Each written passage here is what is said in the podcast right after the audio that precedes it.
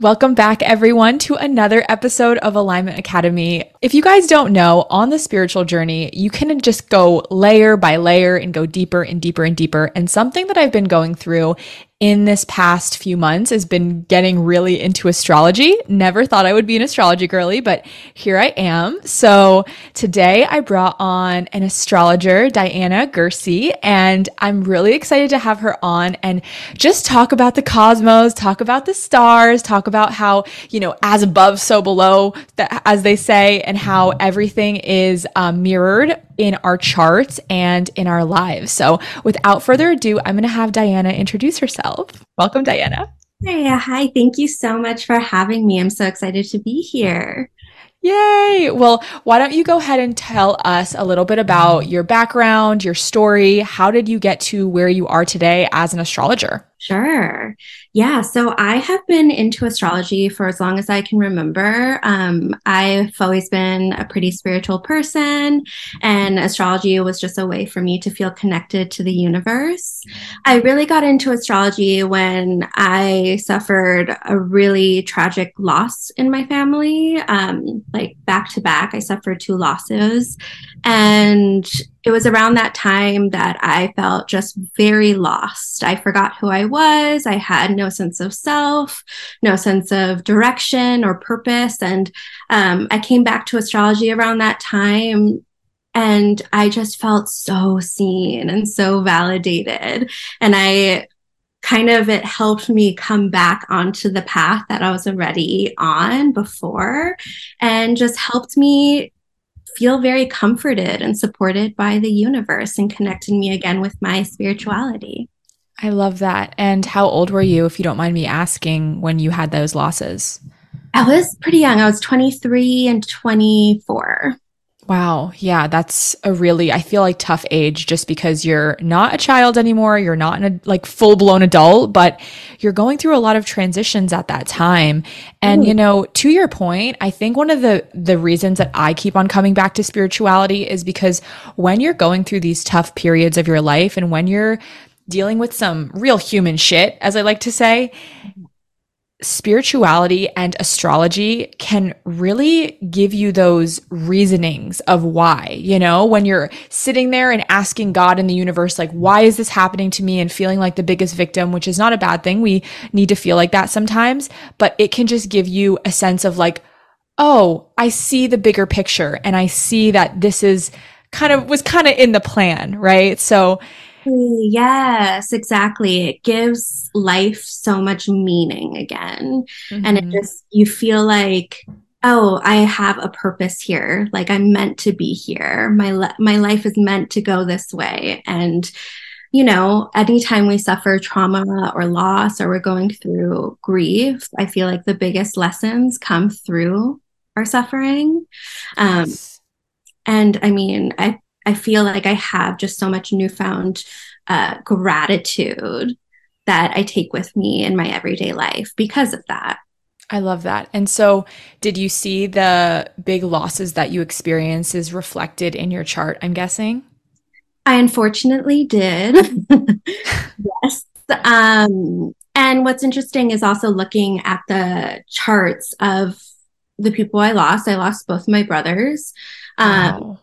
And it's both comforting and also really sad to see it being reflected. Um, I think, too, when you look at someone's birth chart, when you understand how to interpret a birth chart, you can see a lot of struggles that that mm-hmm. particular person has to go through, especially a lot of internal struggles that they must go through. Um, and to that to then see that also be reflected in my chart through transits. Um, it was comforting but also just it was it was hard to see at the same time. Hard to accept that that was the reality of what was going on. Yes exactly exactly. Yeah and so with astrology you know basically okay let's actually take a step back Sure. For anyone who is not very well versed in astrology, can you explain what astrology is and explain what a birth chart is? Absolutely. So, astrology is basically the math and symbolic language of interpreting the celestial bodies in the sky, the heavens, and how they affect our lives here on Earth by looking at the correlations between um, the cyclic nature of these celestial bodies of these planets um, and how it affects the seasons here on Earth and just our everyday lives as well. Mm-hmm. And a birth chart is basically a snapshot of the sky. I like to think of it as more of a map of the sky at the exact moment that you took your first breath here on Earth. So it was where all the planets and the stars were aligned when you were born. And so, does a birth chart essentially hold all the codes and the story of what's going to happen in your life, or tell us a little bit more about that? Yeah, um, our birth chart has endless possibilities. So basically, it can show us our characteristics, behaviors that we're predisposition to. It shows us uh, traits that we've inherited. So a lot of generational things mm. are shown up in the birth chart. Um, but it also shows us kind of the direction, our life trajectory that we're going to take in this lifetime. So, for a lot of people, they come to astrology because they lack a sense of direction. They don't know what the right path is. And your birth chart can just really help you along the way, help you um, first accept who you are as a person and really validate and confirm the experiences that you've had in your life and help you kind of turn your life into something that feels authentic to you, something that doesn't feel forced, which I feel like so many people go through the world forcing themselves to conform to what they think is what they should do or what their parents tell them to do. And when you look at your birth chart, you're like, oh, that's why I am this way. That's why I feel so uncomfortable doing this. Mm-hmm. And it just help make your life a whole lot easier. so you can also see traits in it? Yes. A big part of natal astrology is looking at personality traits and behaviors. Mm. So is that what you would call like the sun sign, the moon sign, the rising sign? Exactly. Yeah. So we have the big three, which is the sun, moon, and rising. And then we have what's called personal planets. And these are the planets that are the closest to us. So they have more effect on us personally. And that's Mercury, Venus, and Mars. We then have what's called the social planets. That's Jupiter and Saturn, which we'll talk about. And then we have the outer planets, which are more generational planets. So that's Uranus, Neptune, and Pluto. And they're generational because they stay in the same sign for a long time. So for Pluto, for example, Pluto can stay in the same sign for about 15 to 20 years. So it rules over generations. Like the millennial generation has Pluto in Scorpio, Gen Z has Pluto in Sagittarius, and so forth and so forth. So cool. And so going back to the sun, moon, and rising, I feel like this is a really great place for people to start to understand themselves because, you know, most people that have a baseline knowledge, or maybe not even a baseline knowledge of astrology, they just know what astrology is. They only identify with their sun sign, which is, you know, uh, like what they're yeah where they're born you know for me it's an aries.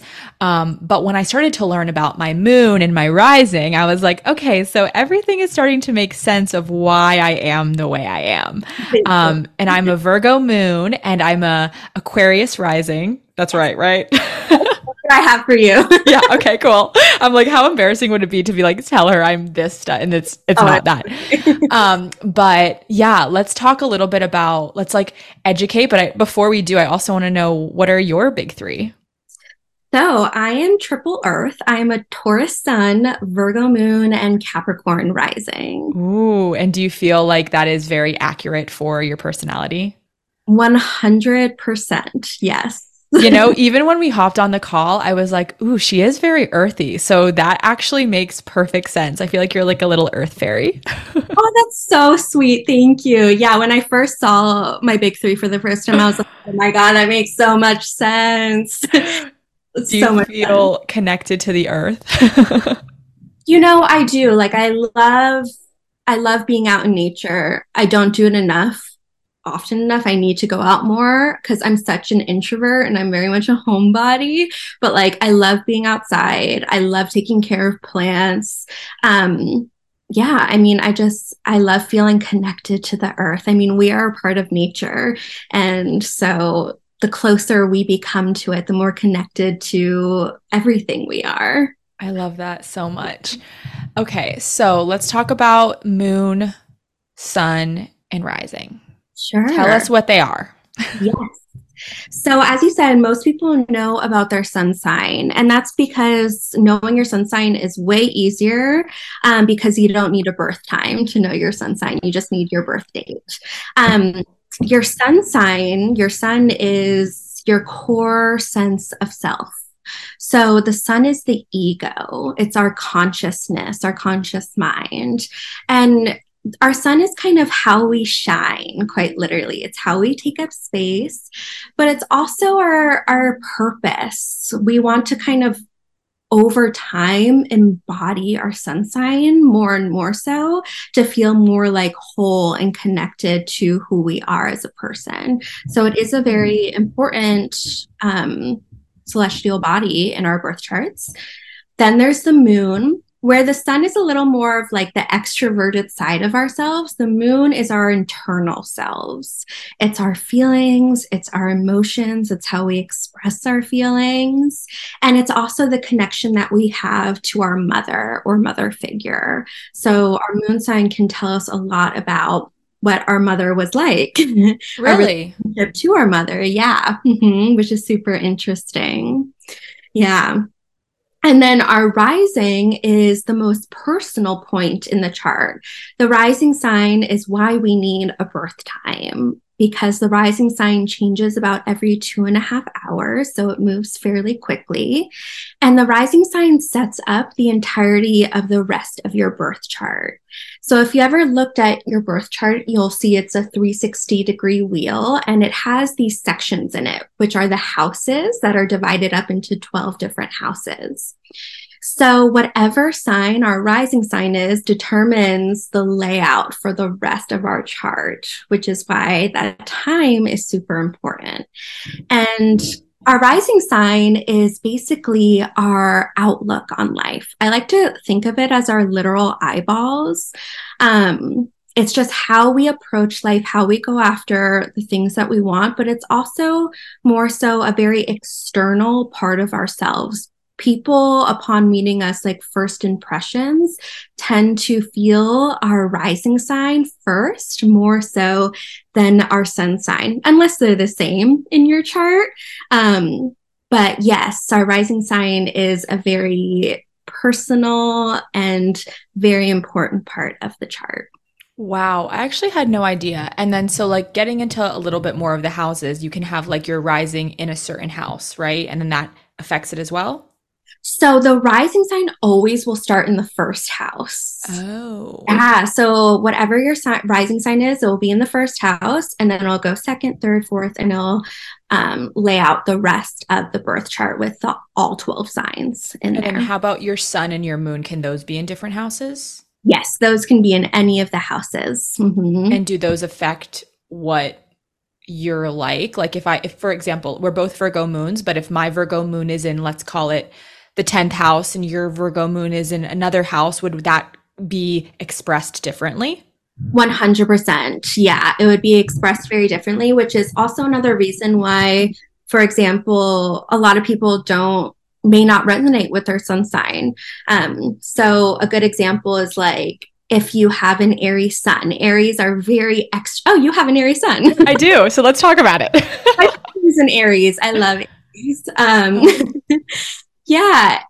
Aries sun are usually very extroverted, very enthusiastic, very passionate. They just go after things without much thinking involved. I would yep. say that maybe your Virgo moon comes into the mix there and helps ground you a little bit, but yes.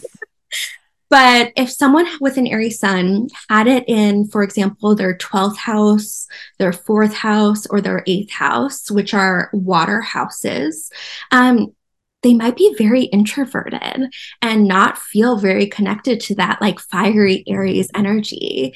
That Aries side of them may not come out until they feel super comfortable and safe with another person. So it can be hard to like maybe for them to resonate with their Aries sun because a lot of the descriptions are out there like fiery, extroverted, super outgoing, and super enthusiastic and excitable. And that just might not be the case if you have your sun in one of those houses. So, where's mine? Yeah, so I see that you have your Aries sun in the third house. So that's actually a pretty outgoing house to have your sun in. Would you say you're a very social person? I, I definitely can be. I think that I can be. I feel like I'm you know, whatever that thing is where you're like introvert and ex extra. You're like both of the things. It's ambivert. Is that right? Ambivert? Yeah, I don't really know what it's called. Honestly, I don't even have the name or yeah the name in my vocabulary. But I'm both of them. But I definitely feel like when I'm in business or when I need to be, I can be super extroverted. When I'm around the right people, I think I'm super extroverted. Totally. I can so see that. I mean, you have Jupiter in the 11th house, and the 11th house is all about community, mm-hmm. collective. So, like community gatherings, feeling connected to a group of people. Um, so, that makes a lot of sense that when you're like doing your work, you feel super extroverted with your sun in the third house, the third house is the house of communication. So here we have writing, we have any form of like articulating your thoughts. Um, people with the sun in the third house usually love to have stimulating conversations with other people. So having a podcast makes so much. Yes. Mercury here in Aries in the third house, which just kind of intensifies that. The third house is also the house that is about our local environment. So, our neighborhood, the city that we live in. And with your sun here, this means that you really shine in your local environment.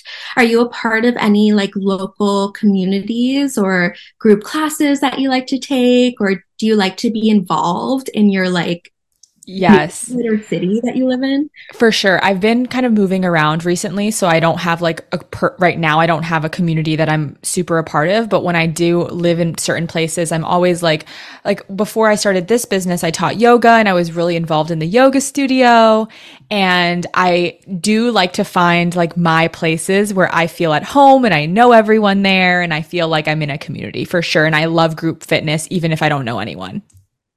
Amazing. Yes, that's definitely where you're meant to like shine is in your local environment. So getting involved with your communities there is just so good and helpful for you to really tune into your own sense of self and like for with the sun in the third house a lot of time you form your identity through that through connecting with people with your neighbors or with people in your local environment form your identity through like connecting with people in those group classes that you take just any sort of that is super imperative to like really honing in on who you are as a person you know, this kind of crazy that you said this. I never knew this about myself because, like I told you before, I haven't, like, I got my birth chart read probably like six years ago, but I haven't, I don't even remember what she said at this point.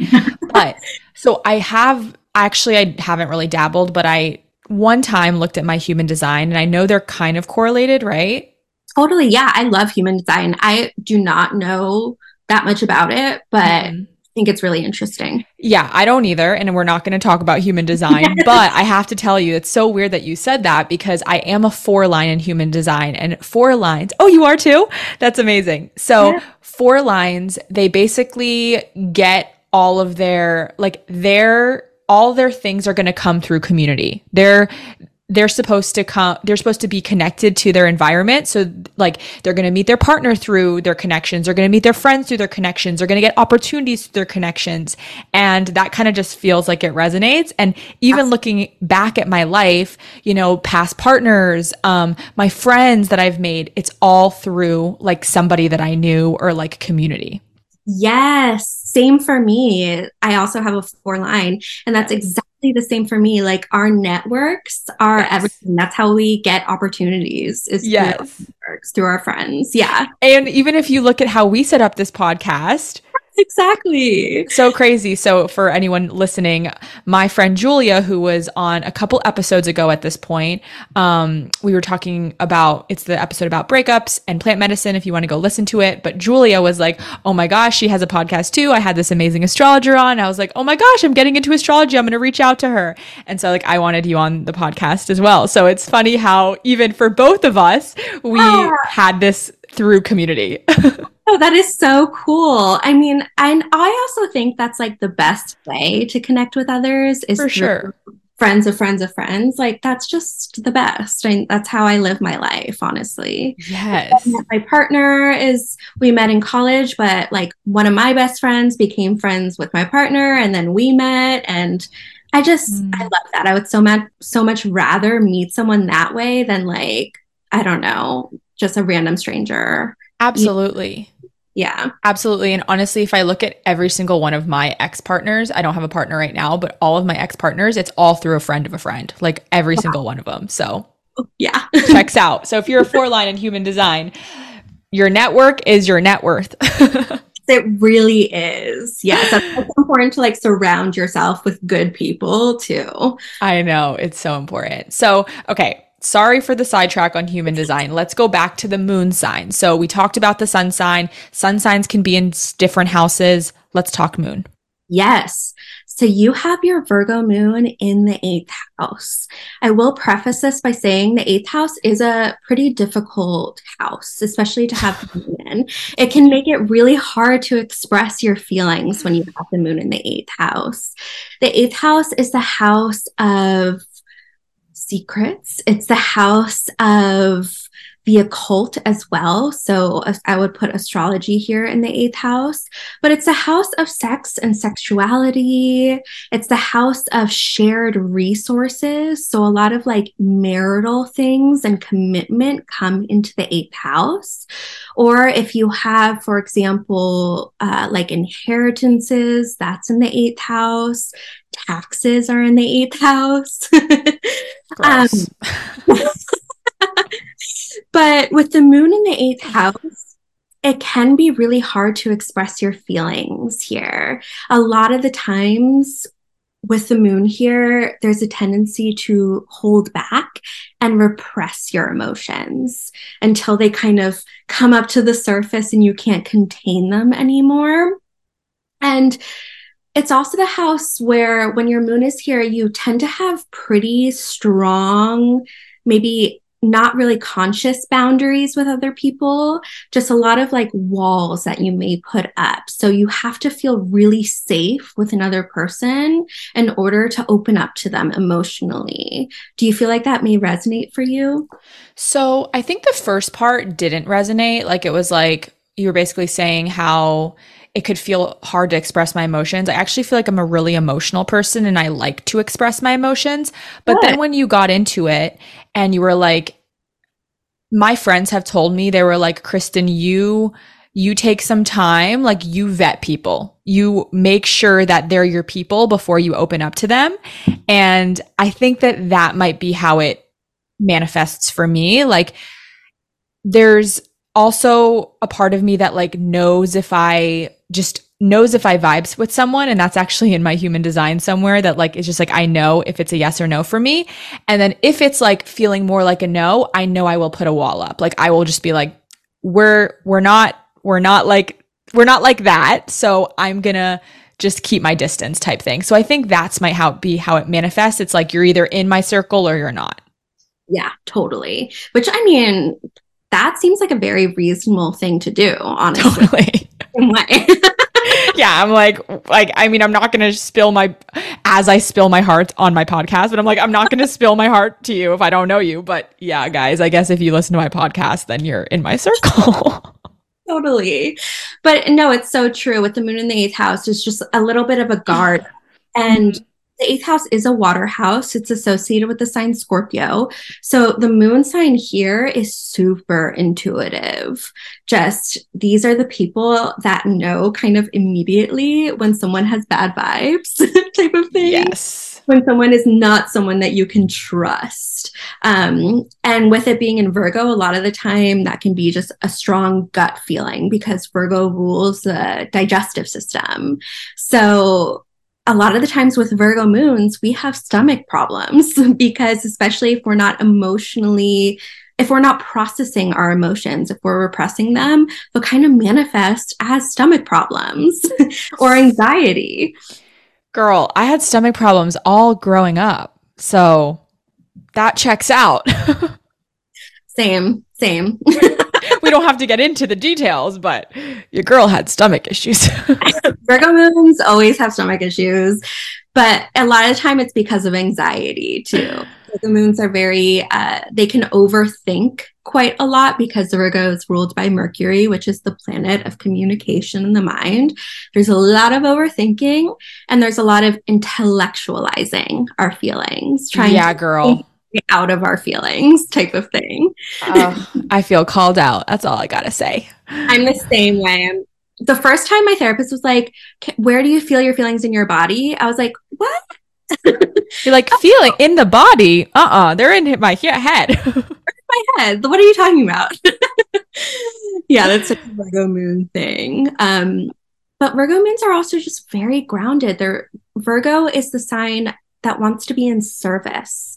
It's a sign, uh, it's like the helper, the healer. Mm-hmm. They want to be in service to people in a very tangible and practical way, which I say that you're doing with your business, with your podcast, with your Instagram page, helping people kind of tune into a more abundant mindset is a very like practical way of helping people heal through any sort of those kinds of issues. I definitely see my chart represent or my big three represented in my business because if you think about it, like I'm an Aquarius rising and Aquarius, actually, you explain what Aquarius is. I don't know. Did I? Oh, you want me to? yeah. I'm like, I'm not going to even try when I have an astrologer on my podcast. um, so Aquarius is a super interesting sign. Aquarius is by two different planets that are very different from one another. So Aquarius is traditionally ruled by the planet Saturn, and Saturn is the planet of karma, of time, of restriction, of structure. It's a very serious planet. But then Aquarius is also ruled by the planet Uranus, which is very different from Saturn. Uranus is the planet of shock and rebellion and technology and innovation. So putting these two together to create Aquarius, which is an air sign. I know a lot of people mistake Aquarius for being a water sign because the name is Aquarius. Aquarius is an air sign and its symbol is the water bearer. So Aquarius is about giving water to the collective. Aquarius is very humanitarian. Is that, yeah, humanitarian and like a lot of times they tend to be activists or just very involved in their communities. Um, Aquarius is kind of like the alien of the zodiac. They're otherworldly. They have a super future forward thinking mindset. So they're always thinking ahead. And a lot of times the ideas that they come up with, people currently are like, no, we don't think that's going to be a thing. And then like give it a few years and it's a thing. They're the trendsetters of the zodiac. Um, and they're just the innovators. They usually do really well when they're working with technology. So I see a lot of Aquariuses on social media or working with technology in some way.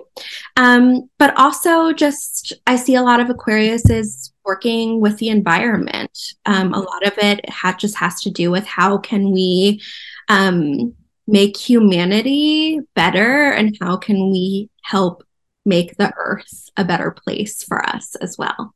I love that. And so, what I was going to say with that beautiful synopsis of Aquarius is like my Virgo moon, I feel like is the structure in my business. It's like I teach a lot of processes and like this is the system to like heal your inner child or this is how you do it. But then what I'm actually helping them do is very like I feel like Aquarius. It's like we're going to shift into your 5D timeline or we're going to, you know, really tap into your highest self. It's like these more esoteric things that we're reaching for, but it's all rooted in like very Virgo tendencies, if that makes sense. I got totally. You nailed it. Yes.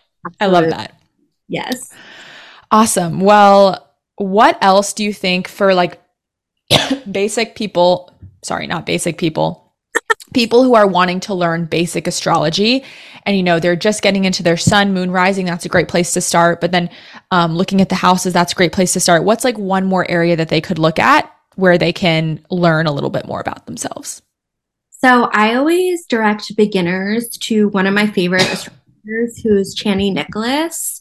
She came out with a book called, um, oh God, what was called? You Were Born This Way or something like that. Um, which goes over your big three. And I believe she may go over house placements as well. Um, but that's a perfect way to start. I would go to Chani Nicholas's Instagram page. She has a ton of resources there. Um, but getting started first, learning about your big three is definitely a great place to start, as well as um, getting to know what's called your chart ruler, which is the planet that rules your rising sign. And the chart ruler is super important because it's like the main planet in our charts. It's the authoritative figure in our charts. Um, like, for example, for you, since you're an Aquarius rising, you are ruled by two different planets. So you're first ruled by Saturn in Pisces. Since I'm a Capricorn rising, I'm also ruled by Saturn. So I feel you. but you also can look to your modern ruler, which is Uranus, um, which is also an Aquarius in your first house. So both of those planets are really important and big for you. Um, so that's where I would definitely start. Getting into the houses can be a little bit more confusing. So I would definitely focus on planets first, signs, and then focus on the houses if you want to go further. So when you said I feel you when you talked about being ruled by Saturn, can you go into that a little bit more? of course, yeah. Saturn is a difficult planet to be ruled by because Saturn. So that's what I'm ruled by? Yes, that is what you are ruled by. I know, I feel you. Um, Saturn in astrology is known as the greater malefic. And that means that Saturn is a more difficult planet. It's it's not a easygoing, lovey-dovey planet like say Venus or Jupiter might be. Saturn is similar to like a strict fatherly figure. I like to call Saturn daddy because that is literally the energy that we get from Saturn. Um, Saturn is the the the time lord and the lord of karma. So when we are ruled by Saturn, we have success usually a little bit later in life. It's usually after our Saturn return that we begin to like really find ourselves and have a little have a lot more success in our lives we're kind of like a slow burner you know? Or i like to think of saturn ruled people as like benjamin button disease. Have you ever seen that movie? Yes. Where he ages backwards? That's kind of what Saturn ruled people are like. Like we get younger as we grow older. We just get we get way better as we grow older. That's so funny that you say that because I always would say, like, literally in college, like, I feel like I'm a 70 year old. And oh now oh I feel like I'm younger. Totally. I feel the same way. When I was a teenager and even college, like, I always felt so disconnected from the other people my age because I always just felt so old. Same. Oh my god, I'm so glad that yeah, we like we're gonna be besties. yeah, exactly. I know. I saw your chart and I was like, oh, we're we're gonna get along. okay, sorry. Keep going. but that's like the positive part of Saturn is that we do get better as we get older, and mm-hmm. we like our youthfulness comes out as we get older. Um, and Saturn really loves to see sustainability and hard work. So it's always about the long term vision. Saturn wants us to implement like practical plans that can push us towards our goals and aspirations that can sustain us for a long time. Um, another good thing about being ruled by Saturn, since Saturn rules over karma, karma tends to be on our side. So when someone does our does us dirty, a lot of times karma kind of comes and gives them what what they what they need at that time or what wow. at the time but that also kind of comes back to us where we need to keep ourselves in check um, because karma or saturn is just a lot harder on us than it would be that someone isn't ruled by saturn if that makes sense I I feel that. I feel like the lessons that I had, I, you know, it's so funny. In my business I call this like soul curriculum. I'm like but it makes sense that this is why I would think this is like I'm like your hardest lessons are going to be your greatest gifts and what you teach in your business. But I feel like my lessons like when I look at them I'm like these are hard as fuck. What the fuck? Oh my god totally. We get hit with very hard life lessons. Yeah. So let's do let's do one last thing for everyone because I know I have a lot of people in my audience that are either going through their Saturn return, about to go through it, maybe just went through it. So let's talk a little bit about the Saturn return since we're we already kind of got familiar with Saturn, the energy, it's this daddy energy, lots of discipline, kind of pushes you on your path to learn the lessons you need to learn. What the heck is a Saturn return? Why does everyone fear it? Let's talk about it. Yeah, I'd love to. Um, so Saturn, our Saturn return is technically when transiting Saturn in the sky comes all the way back to where it was when you were born. And so our Saturn return, our first one, it happens about every 29 and a half years. So, depending on how long we live, we have multiple Saturn returns. Um, but our first one is our coming of age into adulthood. So it's a lot about just reflecting on the choices that you have made in your life thus far and taking accountability for those choices, taking responsibility for your life, and taking responsibility for how you want to show up in the future. How do you want to show up as an adult in this world?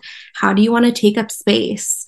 Um, and it usually just confronts us with a lot of past issues that we perhaps haven't dealt with yet, so that we don't take that with us into our adulthood. We leave that in the past and we move forward with this new um, grown up energy if we do take in the lessons and transmute them into something like wisdom and knowledge. So, does it have to be hard for everyone? Absolutely not. I don't think the Saturn return should be something to fear at all. I'm so grateful for my Saturn return. And I've seen certain people's Saturn returns be like amazing. Like my best friend's Saturn return, for example, she completely changed her life. She broke up with her long term boyfriend, moved to Italy really found fell in love is thriving is just living her best life ever and so i've seen people during their sun return just turn their life around for the better mm. it just it's about like taking the initiative, actually taking action towards that, which is a lot of the time the hard part. So what happens if like you don't take action? Like there's a I mean there has to be people who they get this really big pull and they want to do all these things but ultimately they're not strong enough. What happens then? Yeah, so that's a really good question. With Saturn, we have Saturn transits or hard Saturn transits every seven years.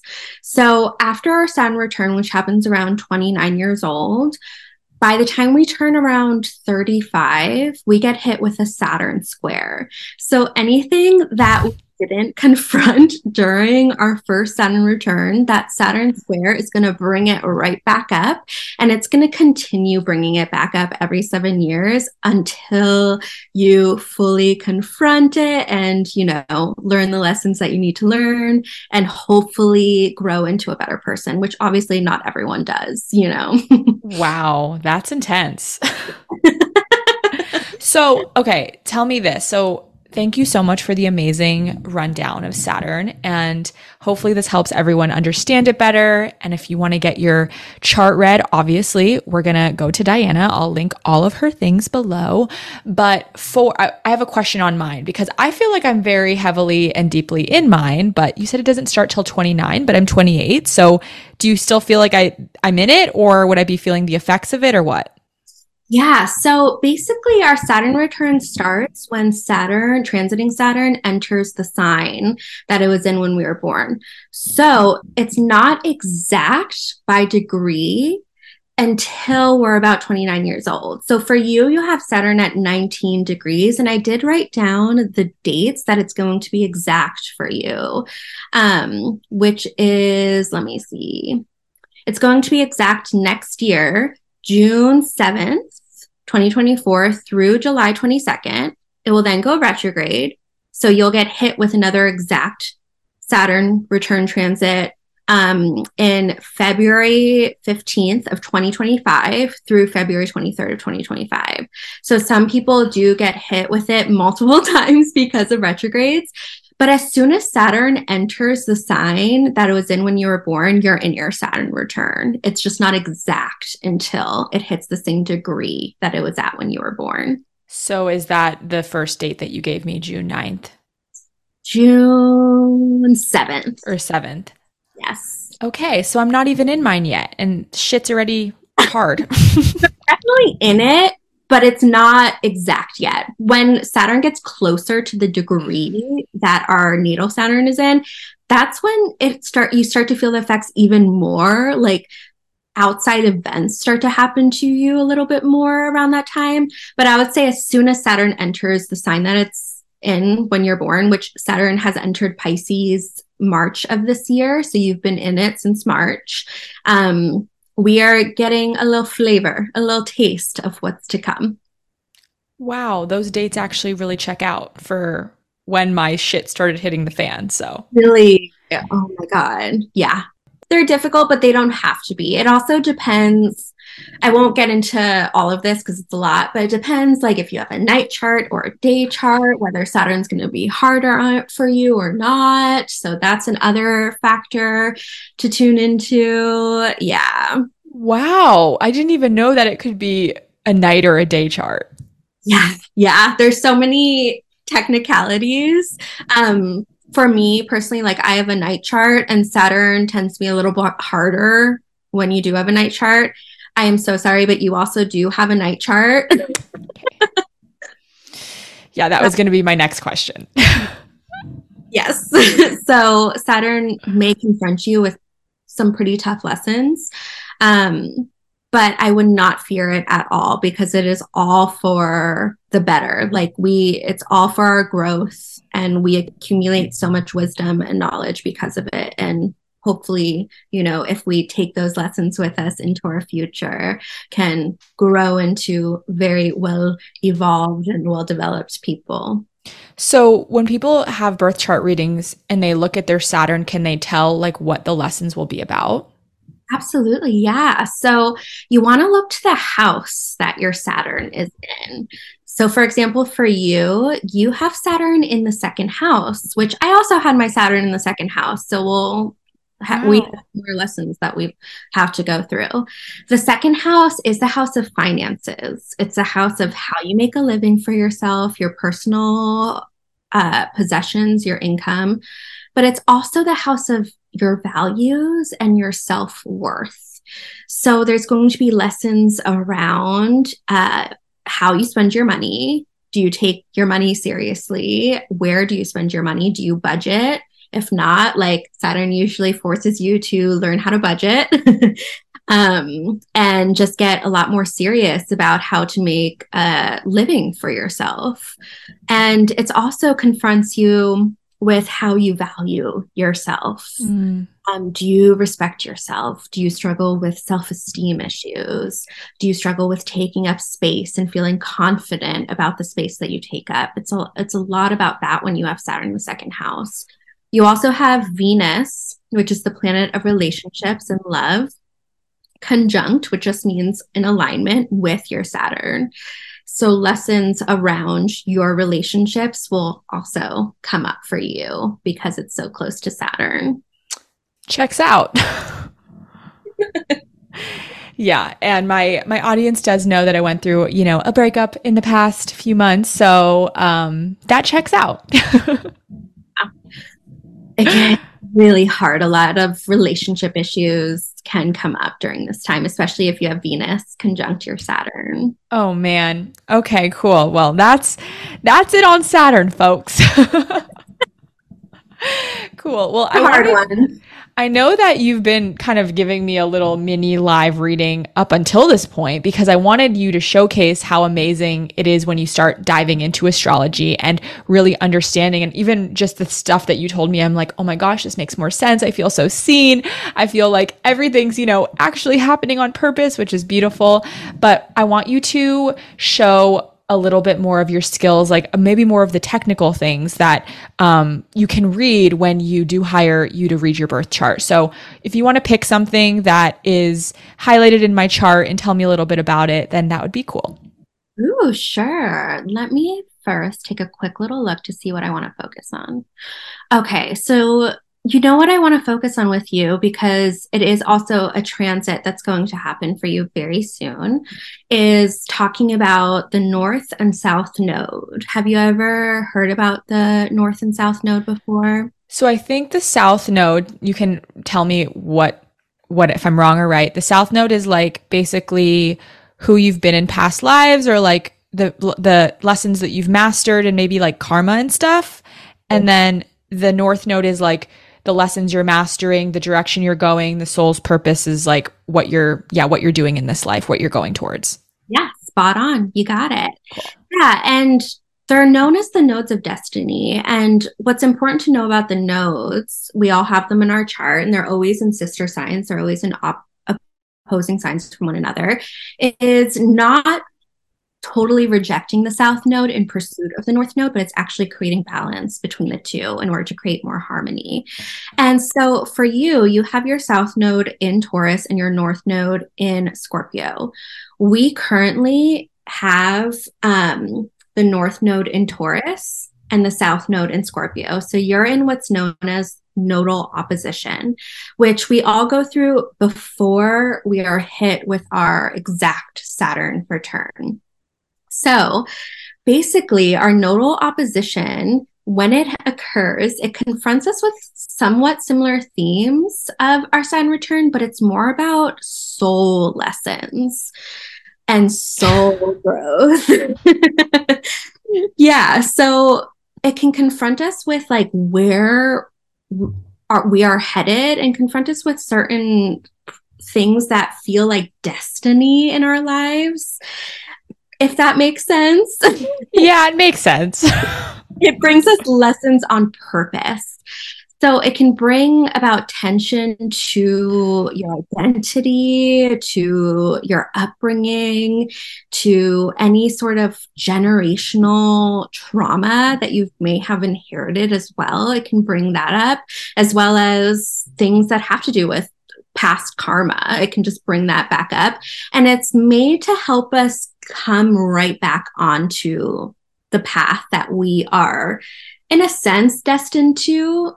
But, you know, we all have free will, but it's supposed to help us push us on towards the right path. Um, and you have your your south node in Taurus. So for you in this lifetime, you're learning about releasing a lot that has to do with like materialism, for example, getting too caught up in um, your material possessions or money, um, being somewhat like possessive of things of other people, um, having issues when it comes to control and letting go, especially when it comes to South Node and Taurus. People tend to have a really hard time when it comes to moving on and change in their life. Taurus hates change. Um, so when it comes to letting go of past experiences, past people, it can be very hard to move forward. But your North Node in Scorpio is wanting you to open up yourself a little bit more to receiving intimacy with others. And that's intimacy of all sorts, like emotional intimacy, um, as well as, you know, other forms of intimacy, being more vulnerable, allowing other people to help you, especially when it comes to money, like not being afraid to ask for help if you need help. Mm. and just allowing yourself to be more open in general um, rather than closed off or uh, possessive or controlling in that sense. But we want to create balance between the two. And so creating balance is like, how can I embrace change? Um, and still hold like a special place in my heart for past experiences and past people, but not let them completely dictate the decisions that I make in my life, you know? Wow, I'm going through a lot of lessons in letting go right now. So that really checks out. And, you know, even my family, we have this joke. They're like, everyone's like, Kristen hates change. She's never done good with change. So that's wild. yeah, change is hard. I mean, I'm a Taurus, so I hate change too. It, I like things staying the same when they're good, you know, like I don't want things to change. Um, but I'm with like learning how to let go is just a lesson that we are continuously learning. I hate that. I hate that. really hard. It's so hard. Is it going to stop? Do I can I stop letting go of things or no? well, what I got excited for you about is July 17th, I believe. It's mid July the North Node is going to enter Aries, which is your Sun and Mercury. And when the North Node enters Aries, this is going to be a big deal for you um, because the sun is all about your identity and ego and the north node is about our destiny so there's probably gonna you're probably gonna go through some big changes when it comes to your own sense of self your identity how you show up in the world. Your mindset is probably going to change quite a lot. Um, you're probably going to just come up with a lot of new like passion projects perhaps because aries is always like coming up with new ideas to work on. Um, but i'm excited for you for the north node entering aries you know this is just too spot on at this point like it's it's uh comical because so something that I'm not sure when this is going to come out how, you know, much I would have shared this on my Instagram, but regardless, I think it's cool to share it on my podcast. Um, in the last five months, I've had like a lot of my intuitive gifts like start to open up. I've been able to start to channel angels and I've been working with the angelic realm and things like that. But with this big change, my online identity is going to have to change too. And I've always been this one person. And now I'm going to be adding new, which feels like more soul, more of my soul into the business parts that just have come through. Right. Um, so I feel like, and I've just been starting to like, just starting to share just a little bit. So I feel like maybe that's what it's about. Oh, I love that. Yes. As soon as the North Node enters Aries, I just feel like it's going to be like, you'll definitely feel that energy when it your identity online and your your business and all of that. And I've even been like start feeling the pull already of like starting to share it and like it's time. I feel like I'm being forced and so now it feels like that's very very accurate. Oh, that's awesome. Yeah, I'm excited for you. Oh my gosh. Well, thank you so much, Diana. You are so gifted and amazing.